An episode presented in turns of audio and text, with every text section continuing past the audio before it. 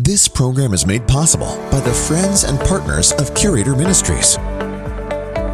Well, hello, everybody, and welcome back to the table. You're here with Pastor Maria Reynolds. I'm in the studio today with my man Sam, who is uh, who is helping us out. I'm also here with my really long long term friend. We've been f- friends for almost a decade now. Almost. My friend Troy Houchin. Thank you for being here today. Thank you. Yeah, Troy and I met years ago. Um, um, in in gym rat life, we bonded over over uh, pain at the gym, um, and he's become a fixture in our family and just a blessing to us in so many ways. And we've just enjoyed spending life and walking life out with you. Yep.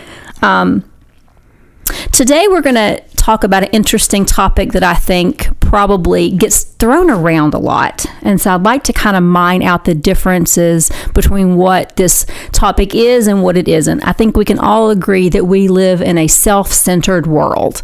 I think probably more so than you and I growing up, Troy. I can remember when I, we would go on vacation, we had Instamatic cameras. And so we'd try to take selfies uh, with something in the background and we get like most pictures of our eyes or our nose. But we weren't really in a generation of selfies, you and I No. we didn't have the cameras on the phone and and, all, and we didn't have the social media and all the things that really drive um, the generations behind us. But with that selfie generation becomes a kind of a self-centered one. And so I think we hear the word narcissist getting thrown around a lot, but I think it kind of gets uh, confused with self-centeredness a lot. And it's not really the case. Wouldn't you agree? No, I think it's it's it's a lot self-centered. Oh, for sure. Narcissists are absolutely self centered. But I think a lot of self centered people get labeled as a narcissist and maybe they're actually not. Oh yeah. Does that make sense? Absolutely. So we're going to dive into the, uh, the into the topic of narcissistic behavior because actually narcissistic personality disorder is a thing. It's a DSM um, um, um, thing that, that that exists that they will diagnose people with. Um, and we're going to talk about what those patterns of behavior look like, how to determine if you are in a narcissistic behavior, a narcissistic relationship with someone. Uh, but more importantly, because sometimes you can listen to these types of podcasts or read these types of documents and you start to ask yourself, well, am I a narcissist? Because sometimes I have some or all of those, all of those uh, symptoms. But I would, I would preface this conversation by saying, if you ever ask yourself, am I a narcissist? You're, probably, not. exactly. You're probably not. You're probably not. Um, well, a, pars- a, a narcissistic personality disorder involves just a, a pattern of self centered behavior, like we talked about, Troy. Um, they have incredibly arrogant thinking, incredibly arrogant behavior. They possess a lack of empathy and consideration for others, and they exercise this with a, need for excessive admiration. Always need to have um, all eyes on me, constant needs for gratification. Tell me how wonderful I am. That's why you see a lot of this on social media. I have to have all the followers. I have to, you have to really care about what I say about this movie. They just kind of word vomit anything and everything in their life is on social media because they just need that constant it's almost like a balloon, Troy. It's a balloon that um, admiration and attention fills their balloon, and without that, their def- def- their balloon deflates, and they don't know what to do themselves. And they they get triggered, and then you start seeing acts of rage. You start seeing you know them lash out, all the things. But I think that that's where sometimes we can confuse some self centered behavior with a narcissistic behavior, because even self centered people need a lot of attention. You know what I mean? Um, other people who were looking at people who are narcissists may describe them as being cocky, definitely manipulative, selfish, and patronizing, and incredibly, incredibly demanding. Um, this behavior will manifest itself over every area of their life their friendships, their family, their love relationships. They really, it bleeds over everyone is in the crosshairs of someone who suffers from a narcissistic uh, personality disorder. They are incredibly resistant to change. They do not like change, um, especially in their behavior, because they can't even conceive that they are causing parts of the problem or the problem itself. Um, when anything that pops up or someone would highlight a behavior that they would, would, would have to own or uh, recognize as, as being problematic, they tend to turn the blame onto others. They are incredibly sensitive, extremely sensitive, and react badly even to the slightest criticism, disagreement, they view all of these things as slights to them personally, and they view them as personal attacks. Um, for the person in the narcissist's life, um, and and Oh my. Oh my. Oh my.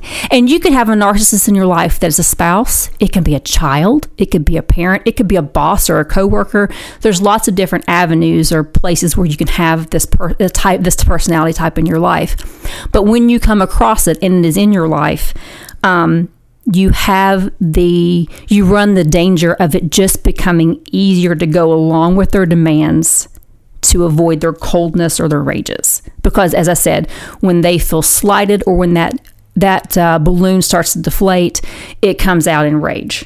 They lash out because they don't they don't have a self regulate emotion. Does that make sense? I don't think it's always in rages. I think it's it can be in manipulative behavior instead of what I saw was n- not a lot of rages, but I saw more, more manipulative behavior that came out when they didn't have control. Oh, control is a good word because that is one one area that I would like to touch on because um, I knew a lady once who was married to a classic narcissist, right? And um, the problem that she ran into was that, much like we all do, we just assume that when we are in a relationship with another person, that they want the same things that we want. And what I learned with her is she was in love with him. She was in love and he was in control. And she didn't understand the difference between the two I know that. she didn't understand the difference between the two and so um, control was very important control is very important to any narcissist um, that is a, a a source a power source they get from a person and when they feel like they're losing control then you run into the manipulation But they will actually turn the control. You you may think that you're they're controlling you, but then they'll accuse you of wanting to be in control because you want the love. You understand? they accuse you of being in control because you want the love You you want the person that is not the narcissist wants the love, wants the Right. companionship, wants the, the Right. closeness. you want the relationship Yes, you want the relationship. So they accuse you of wanting to control them Mm-hmm. through the relationship. Do you think that that keep is is this an attempt to keep keep you in passivity? Yes, 100%. I remember talking to a lady once that she got into a space with a really good friend of hers. So they almost like trauma bonded, I guess you could say, when they were younger. They were in middle school together. Um, and the lady I was speaking to um, got bullied a lot, bullied a lot in school, wasn't very popular. Um, and this person that she befriended in middle school um, was it was an aggressive lady, was an aggressive girl, fought a lot, things like that. And she almost became like a protector to this to this woman I was counseling, um, to the point where she started to then manipulate that to get what she wanted. So um, the lady who was the aggressor would say, "If you don't do this." Then you're going to have a problem with me. I'm going to take away my protection. I'm going to take away my friendship because I know you rely on it. Um, and it became a very dysfunctional environment where, as an adult now, as an adult, when she decided, I just need to walk away from this woman, I can't coexist, she was almost scared. She was scared to leave her because she was afraid that when I when I take this away from her, this control that she has over me, she's going to go apoplectic. And she did. She went apoplectic.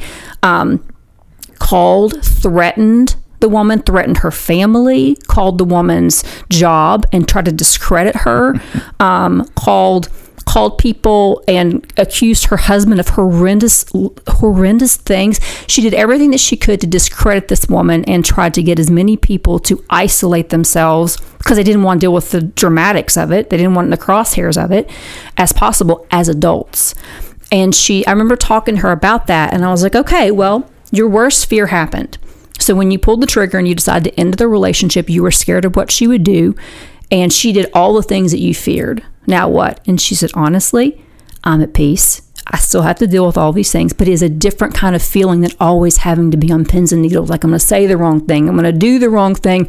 I'm going to trigger this person. They're going to call me and, you know, have a tongue lashing or whatever. She goes, even just, just dealing with it made it more peaceful Oh, yeah. than the fear of living with it. Does that make sense? Oh, it makes perfect sense.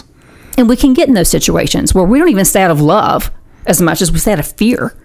Do you know what I mean? And I think that you can find yourself in that scenario, as I said, with a friend, with a companion. You can find that yourself that, in that scenario with a with a family member. Do you know what I mean? Mine wasn't fear of the person. Mine was fear of not being with the person. Mm, being without. You know, I wasn't afraid of being physically hurt. I was more afraid of being mentally hurt Or alone. and, and alone yeah. with somebody who I cared for. Right.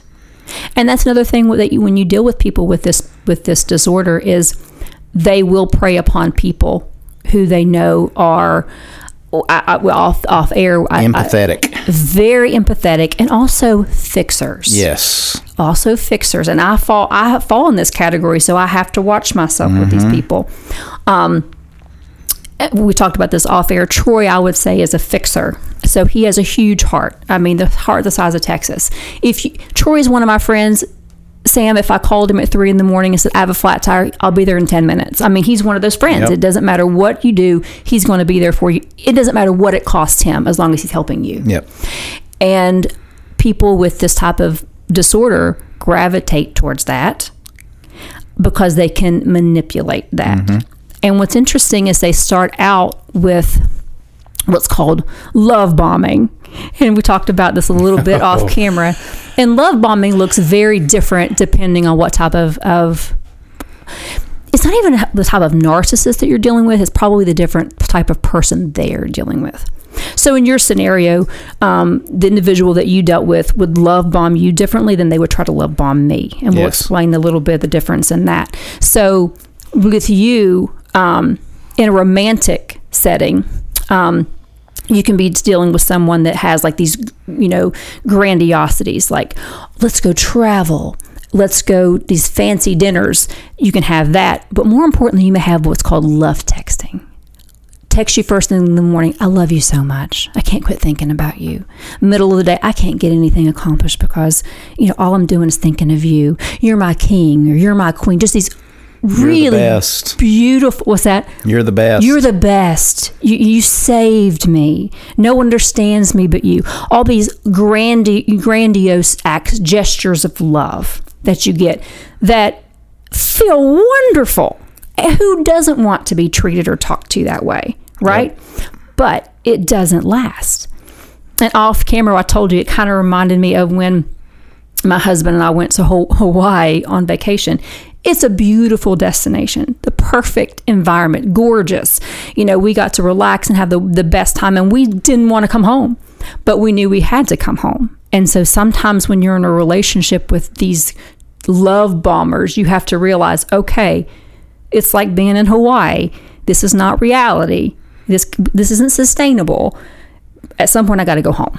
I got to leave and go back this to West Virginia. a place. This isn't a place. This is a place. This is a person that you are really bonded to and think you can be the person that they've always wanted and you're the person that they've always wanted. but the thing that they're selling you is an illusion. Oh yeah. It's just a picture that they painted for you to get you sucked in as their source. It's not real. Just like Hawaii, it's a beautiful place. It's not our reality. Yep. Do you know what I mean? And Oh, that's yeah. the hard part that when you get sucked in and you are their source, and you may be their source in a different way. For someone like this, it's always a source of control. They always have to be in control. That is a big a big flag. If you're in a relationship with someone that always has to be in control, whether it's financial, emotional, sexual, whatever, if they're always in control, that's a red flag um, but you will become their source of something because the reality is a narcissist will never think of you unless they need you or unless they think they're going to lose you as a source. And that source can be finances, it can be sex, it can be just the attention seeking, it can be, um, you know, fill in the blank, but you are a source of something Or for all them of the above. or all of the above. Absolutely, or all of the above. They always will seek out people that they think um, Have you ever been in, a place with someone that you're talking to them and they're not looking at you, they're looking past you, looking at the door for the next best thing to come in? That's a narcissist. Yep. They're always looking for the best person in the room, the most, you know, successful person in the room. You're a business owner, so it's you're an easy target. You Yep, know, I guess so. um, but they're always looking for the next best thing. They want to be. Um, they want it's it's very important to them what other people perceive them as, but their perception is not reality, and so they have to prop up this perception um, with lies, and and therein there is the house of cards. Right, that when any crosswind starts to blow and the house of cards, you know, is at all in, in jeopardy, that's when they go into the manipulation because they have they have to sustain it somehow. Does that make sense? oh yeah. That's when whenever if, if you are in one of these scenarios and you have a friend or a coworker or a loved one saying, "Hey, something's not quite right here." And the narcissist catches wind of it, the next thing you'll see is isolation. They will want to isolate you from that person because they are a threat to their reality. Does that make sense? Yeah. There's always somebody on deck waiting. When you, when you say that all on deck, what does that mean to you? Um, they've always got a, another plan. oh, If something doesn't work out, they're right with somebody else almost immediately. really? So they have an exit strategy. Well, it's not really an exit. They just got somebody else to fill the void quickly. gotcha. They're on. It's like waiting in line at a on a carnival ride. You Hmm. know, there's somebody always waiting to get on the ride. Wow. What's interesting is, is as I was reading this, it says that obviously we said that the reality doesn't support their, their grandiose view, that they will spin these self glorifying fantasies of unlimited excess, power, brilliance, and attractiveness, um, and the, I, I, the ideal love that make them feel special and in control. Because as much as they want to feel in control, they have a need to feel special. And not just like, hey, everybody's special, but like, no, I am more special than everybody else. And let me tell you why. Does that make sense? Oh yeah. and so they have to spin these fantasies to kind of undergird undergird that and is that anything that threatens to pop that fantasy um, they get extremely extremely defensive and what's interesting is the people that are in relationships with these people they they learn that pretty quickly and they start to tread lightly in those areas just to keep the peace and so they're not in the crosshairs of uh, of this denial of reality so in, in your situation so you were you were in a situation with a person um, for several years for several years. And so what were some of the first what would you say looking back in retrospect were some of the first signs that something isn't if you were talking to another male or another female and you were saying listen here are some some signs that if i had paid more attention to this what would have been some signs that you could give that you would be like, okay, I, I shouldn't have ignored that because I think we have a, a tendency to do one of two things. What we have a tendency to look at something and say, oh, I can explain that behavior away. I understand why they're doing that, right? Um, but just because we understand it doesn't make it acceptable. The multiple truths can coexist. Right. I can understand that you are behaving this way out of a sense of insecurity because you got some childhood trauma. I understand that. But it's not acceptable behavior towards me. Those two things can coexist. Exactly. I think sometimes we don't make that severance. That we say, okay, I understand that that, that you're doing this because of this trauma, or I've, I can explain this this away, but I can fix you. I can make it better, mm-hmm. and I want to fix you. I want to make it better. Does that make sense? Right. Um, we can also look at behavior and say, if it happens once, like, oh, that's a one off. Then it happens again. And it's like, oh, well, you know. But once it happens a third time, we have to identify this is a pattern of behavior. This isn't just a one off. This isn't just something that happened once in a, you know I mean? This is a pattern of behavior. What are some of those patterns of behavior, Troy, that you that you can look back on? I should not have ignored that. That was a sign. Well, some of the things that I should have never ignored from the beginning was my family, my friends. They saw things that I didn't see. Okay. Um, I was looking through like a horse blinder. I could only see what was directly in front of me.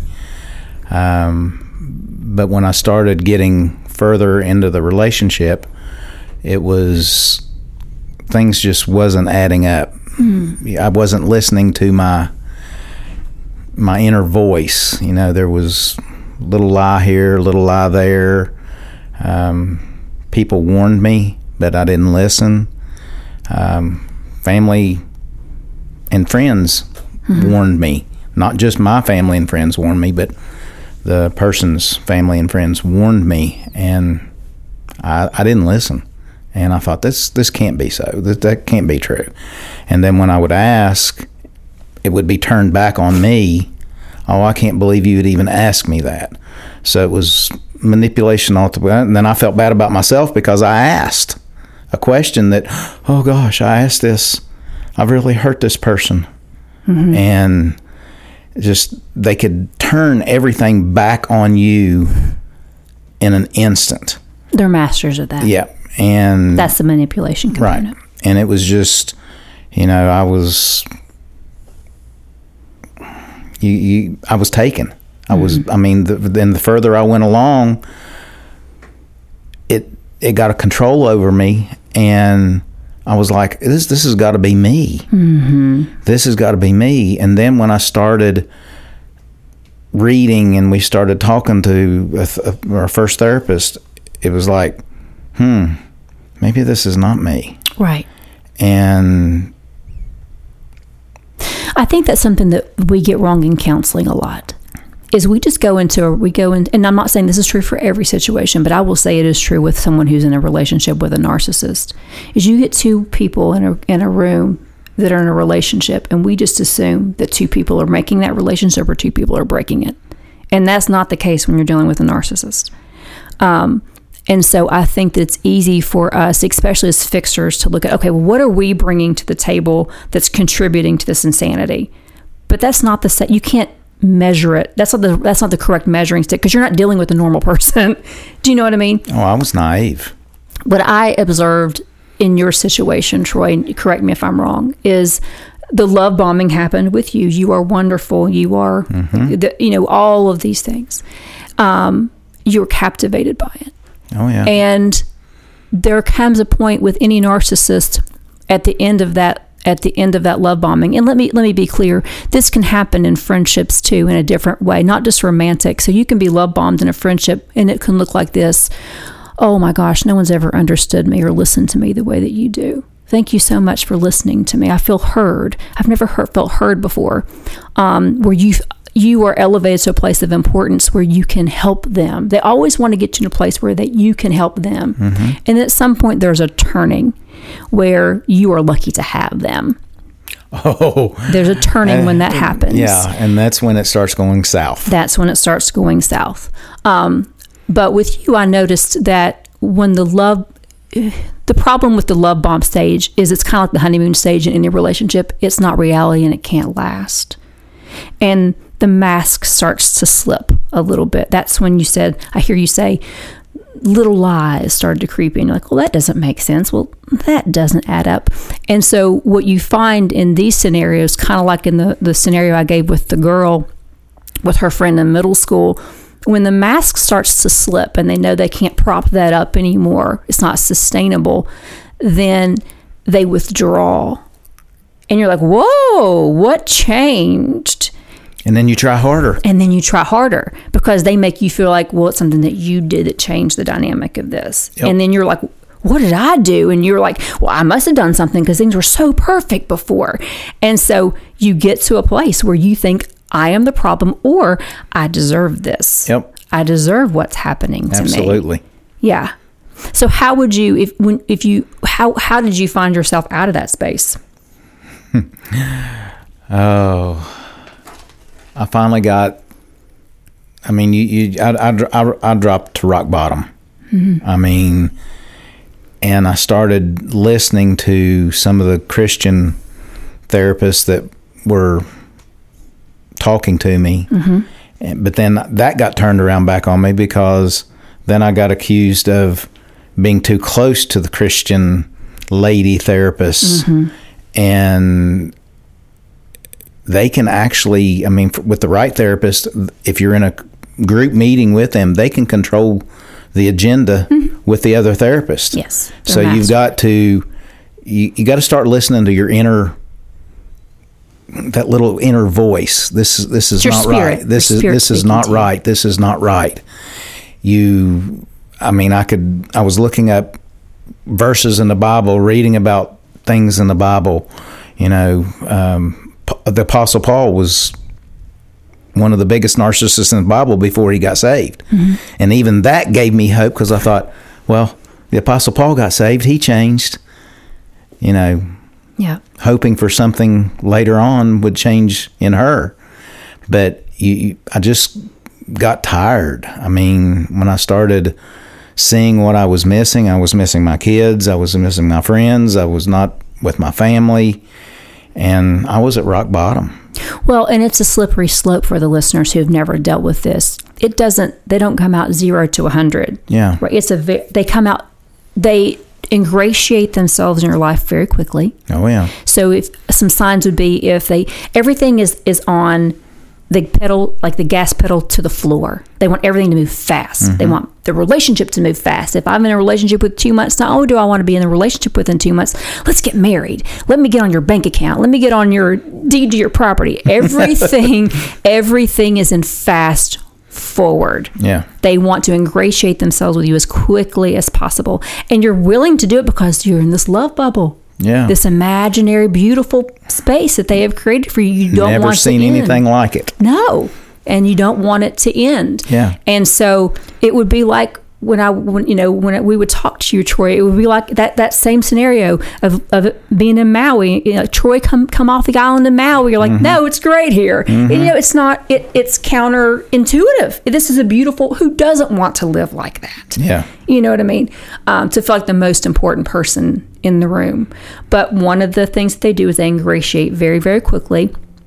And then any anyone that that is in your space, whether it's a counselor, whether it's a pastor, whether it's a friend, a parent, a child, anyone that threatens their control, anyone that speaks any type of um, truth, they will isolate you from. And it's a that is a slower process, right? So it's not like you don't need to hang out with them anymore immediately. It's like they start planting seeds of discord. Of well, you maybe you shouldn't trust them as much. Maybe they have an ulterior motive, and that can happen in a workplace. I mean that that happens with you can have a narcissist in the workplace that um, is jealous of the success of people around them. And instead of saying, "Okay, I just don't want to work as hard as they do and get where they get where they, where they are at," they start going to they, they look for vulnerable people in the room. That's also another thing they do. They look for the most powerful people in the room and the most vulnerable people in the room. Yep. They want to be around the most powerful, but the most vulnerable will be the ones that they that they that's called the um, they they hold the uh, the grudge bag as they put it. So they will in a in a workplace environment they would go to this person and say, "Hey, you know what? Do you think that you know Troy's kind of lazy at work? Don't you think?" Do you think that you know he really deserved that raise, or they will attack the leadership through another person, and they, this person that they've chosen usually is a fixer, and they'll say, "Oh, you know what? I'll talk to him. I'm sure they didn't mean it like that." Or it could be a friend group. Hey, you know, me and Doug went to the movie and we didn't invite Sam, and Sam was like, "You know what? That was, I, you know, I really felt, I felt like that was a rejection." Instead of you coming to me personally, Sam, and saying, "Hey, I felt this way," Sam goes to Troy and says, "Troy, wasn't that awful what they did to me?" Wasn't Called that triangulation. triangulation. Exactly. And that happens in relationships. It happens in workplaces. It happens in friendships. Yep. and they are masters of being the puppeteer. And they are masters of letting other people deliver their messages for them because again they are it's very important in what other people perceive them as. Perception is very important to them. Yes. yes. So they let other people do their bidding took her about two and a half, three years to get me out of the gym rat club. and, you know, I, I went back a couple times, and when she found out, oh, I was in trouble. And i remember that it was just, you know, i remember. it was the that. place where I met her, and it was, Mm-hmm. it was a, it was a, just close knit bonds. You know, everybody would do anything for anybody, and it changed all of a sudden. She Mm-hmm. changed it all of a sudden. well the power in the relationship shifted Yes, Yes. So when the power relationships shifted, then the control shifted. She got stronger. I got weaker. I kept trying to fix. Right. You were in love and she was in power. Yes. And that's a good way of putting You it. weren't used to the difference, discerning the difference at Yes. that point. So let's talk about let's talk about boundaries. So let's say we have a listener out there that's listening, like, oh my gosh, that is my coworker, that is my spouse, that's my child, that's my parent. What are some boundaries that we can put in place when we realize, okay, we're in a we're in a we're in a, a, a relationship with a person that is a narcissist that we just don't have the the luxury of leaving, right? That we can't just leave or walk away from. What are some boundaries um, that we can put in place? Did you? Well, I'll, say? I'll say this. So boundary. The word boundaries Mm-hmm. came up within the first month. Mm-hmm. Uh, I was told that. I mean, she looked at me. She said, "I have no boundaries." a person who has no boundaries don't have self respect. I, I didn't understand that at the beginning. right. I didn't actually probably understand that till you know a couple years in, mm-hmm. and then I started understanding it. But the boundaries that you need to put in place are one: don't argue. Mm, that's good. Do not argue. You will not win. Will you not win? And you arguing fuels it. So what I have one way to disarm a narcissist is to call them on the mat, like that's a lie. I'm not going to argue with you about it, and walk away. Yes. That disarms them. They they live for the argument. Yes. They live for the escalation. It's fuel. It's It is fuel, for them. Mm-hmm. You hold the match, and they have the gasoline, and Yes. they're trying to they're trying to get you to drop your match in their gasoline. So disengage. Absolutely disengage. So know what you're willing to talk about with a narcissist. There's just some things we're just not going to talk about Yep. because we can't. Yeah. So that is definitely a boundary. What else would you say? Uh, listen to the ones that know you best. Your friends, your family. Um, listen to the because you, you're looking through gl- rose-colored glasses. Listen to your heart. Um, like I said, don't argue. Um, you can have respect for them, but if you if you argue with them at all, you're you're you're done. Don't give in to them. You know, don't We said don't give in to them, so don't give in to their demands. Yes, don't separate yourself from your friends and family. Gotcha. Um, you've lived this life, however old you are, and those people that have always been around you will still always be around you. So don't give in to their demands of of abandoning them for the person that you're that you think you're in love with. I think one thing that, unless you've walked a life out with this, is that you don't realize that a narcissist does not feel about you the way you feel about them. Oh no, And so, oh and so you are literally just a source. And when you said it's like a, a carnival ride, there's someone standing in line behind you. There literally is. So if it's not you, it's somebody else. They don't have the depth and the empathy to look at you other than a source of whatever that that is. Right. It'd be kind of like me looking at this at this bottle of water right here, and I love this bottle of water right here because I'm thirsty and it holds water and it's going to it's going to fill the need that I have in this moment. But the minute that I finish this water and it does no longer contains anything I need, I'm going to throw this water or bottle of water away. And that's how a narcissist looks at you. They will discard you when they no longer need you. oh yeah, quickly. And quickly and move on quickly to the next person. Absolutely. Um, I would say you have to draw a line of what I will and what I will not tolerate.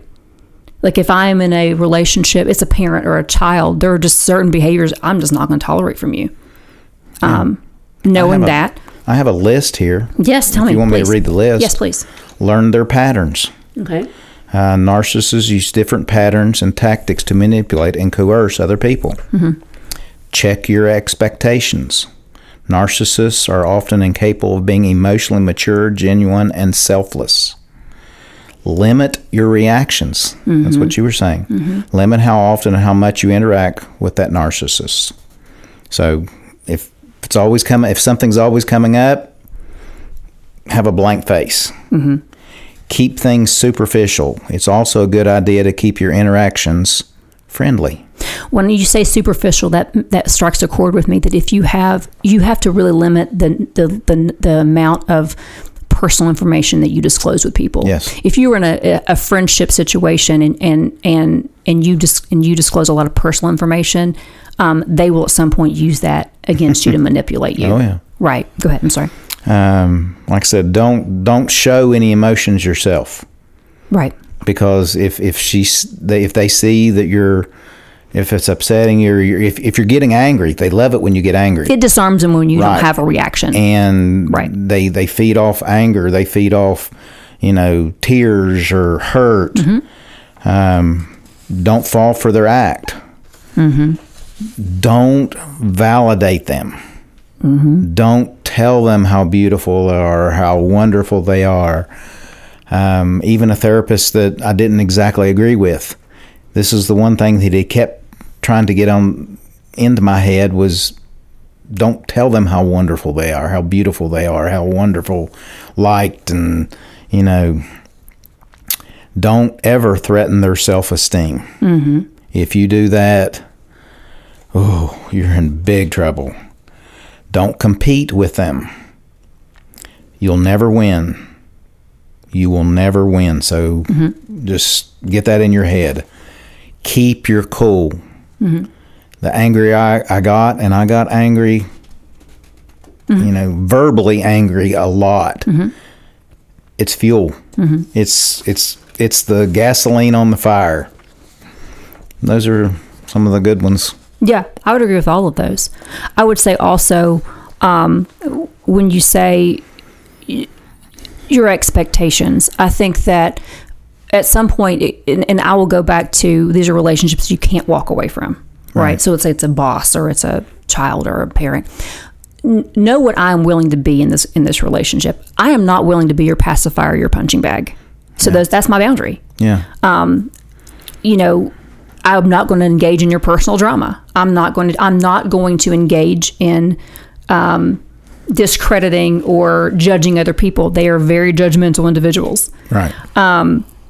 And returning the focus on yourself. Like you know at some point you have when you when i heard you say stop telling them how beautiful they are you know this is different than telling a compliment to a friend. This is whenever you're having to overindulge this person because if you don't they become off the rails. You know i mean it's at some point you have to take the focus off of them and onto yourself like some self-care. You know what i mean? Um, and i would say just limit the time that you put into this relationship and maybe that means that you know if it's a if it's a, a family member we can only be around each other three times a year at holiday dinners. We can't engage at any other time than that. Um, and i would say set consequences. And i've had to do this multiple times with people. Um, even if you're not in a relationship with a narcissist, you should do this with people. That if you're talking to someone, having conversation with someone, and they are becoming critical of you or they are becoming rude, be like, okay, I will not be treated that way. And if you do, I'm walking away. Set your consequences and stick to that. Stick to your consequences. Do you know what I mean? Even if that means disconnecting and walking away, just for your sanity. Yep. Absolutely. Well, Troy, I appreciate you coming in You're welcome. and pouring into everybody. I pray that, that this doesn't strike a chord with anybody, but also, but if if you listen to today and you're like, oh my gosh, you know, that is me. Um, I hope we were able to give you some some tools and some nuggets to uh, help navigate the space of some narcissistic personality disorders. If you uh, can, I say one more thing. Absolutely, yeah. Um, there was, like I said, I went through three different Christian counselors, Mm-hmm. and then one that I really didn't agree with. He was off the wall. But uh, one of the ladies that helped me most was a lady named Jill Wise. Okay. And she's on the internet. Um, she opened up things in our little Mm-hmm. Zoom meetings that that's that's where the downfall of the relationship started when I started actually seeing the things that she that just Jill Wise was saying Mm-hmm. I could see them happening Yeah. I mean she was you know my partner was trying to destroy me Yes. um, she led me to a book from a lady an Indian lady online it, her name was Dr. Ramani Durvasula Yes. Yes. and uh, I think right now she's got a book out. It's not. It's the book is called "It's Not You." yes. And if you think you're being manipulated, you are. That's good. So That's good. Well, table listeners, we appreciate your time and we will see you next week. We hope you are enjoying today's show. We believe that God has given us a voice to impact communities and regions all over the world. If you would like to make sure that voice is heard, please partner with us today by visiting www.expressionradio.org and click donate. You can also text give by texting the dollar amount followed by the word radio to the number 84321. First time text givers, please choose Expression Church of Huntington when prompted. All gifts are tax deductible. Join us as we change the world.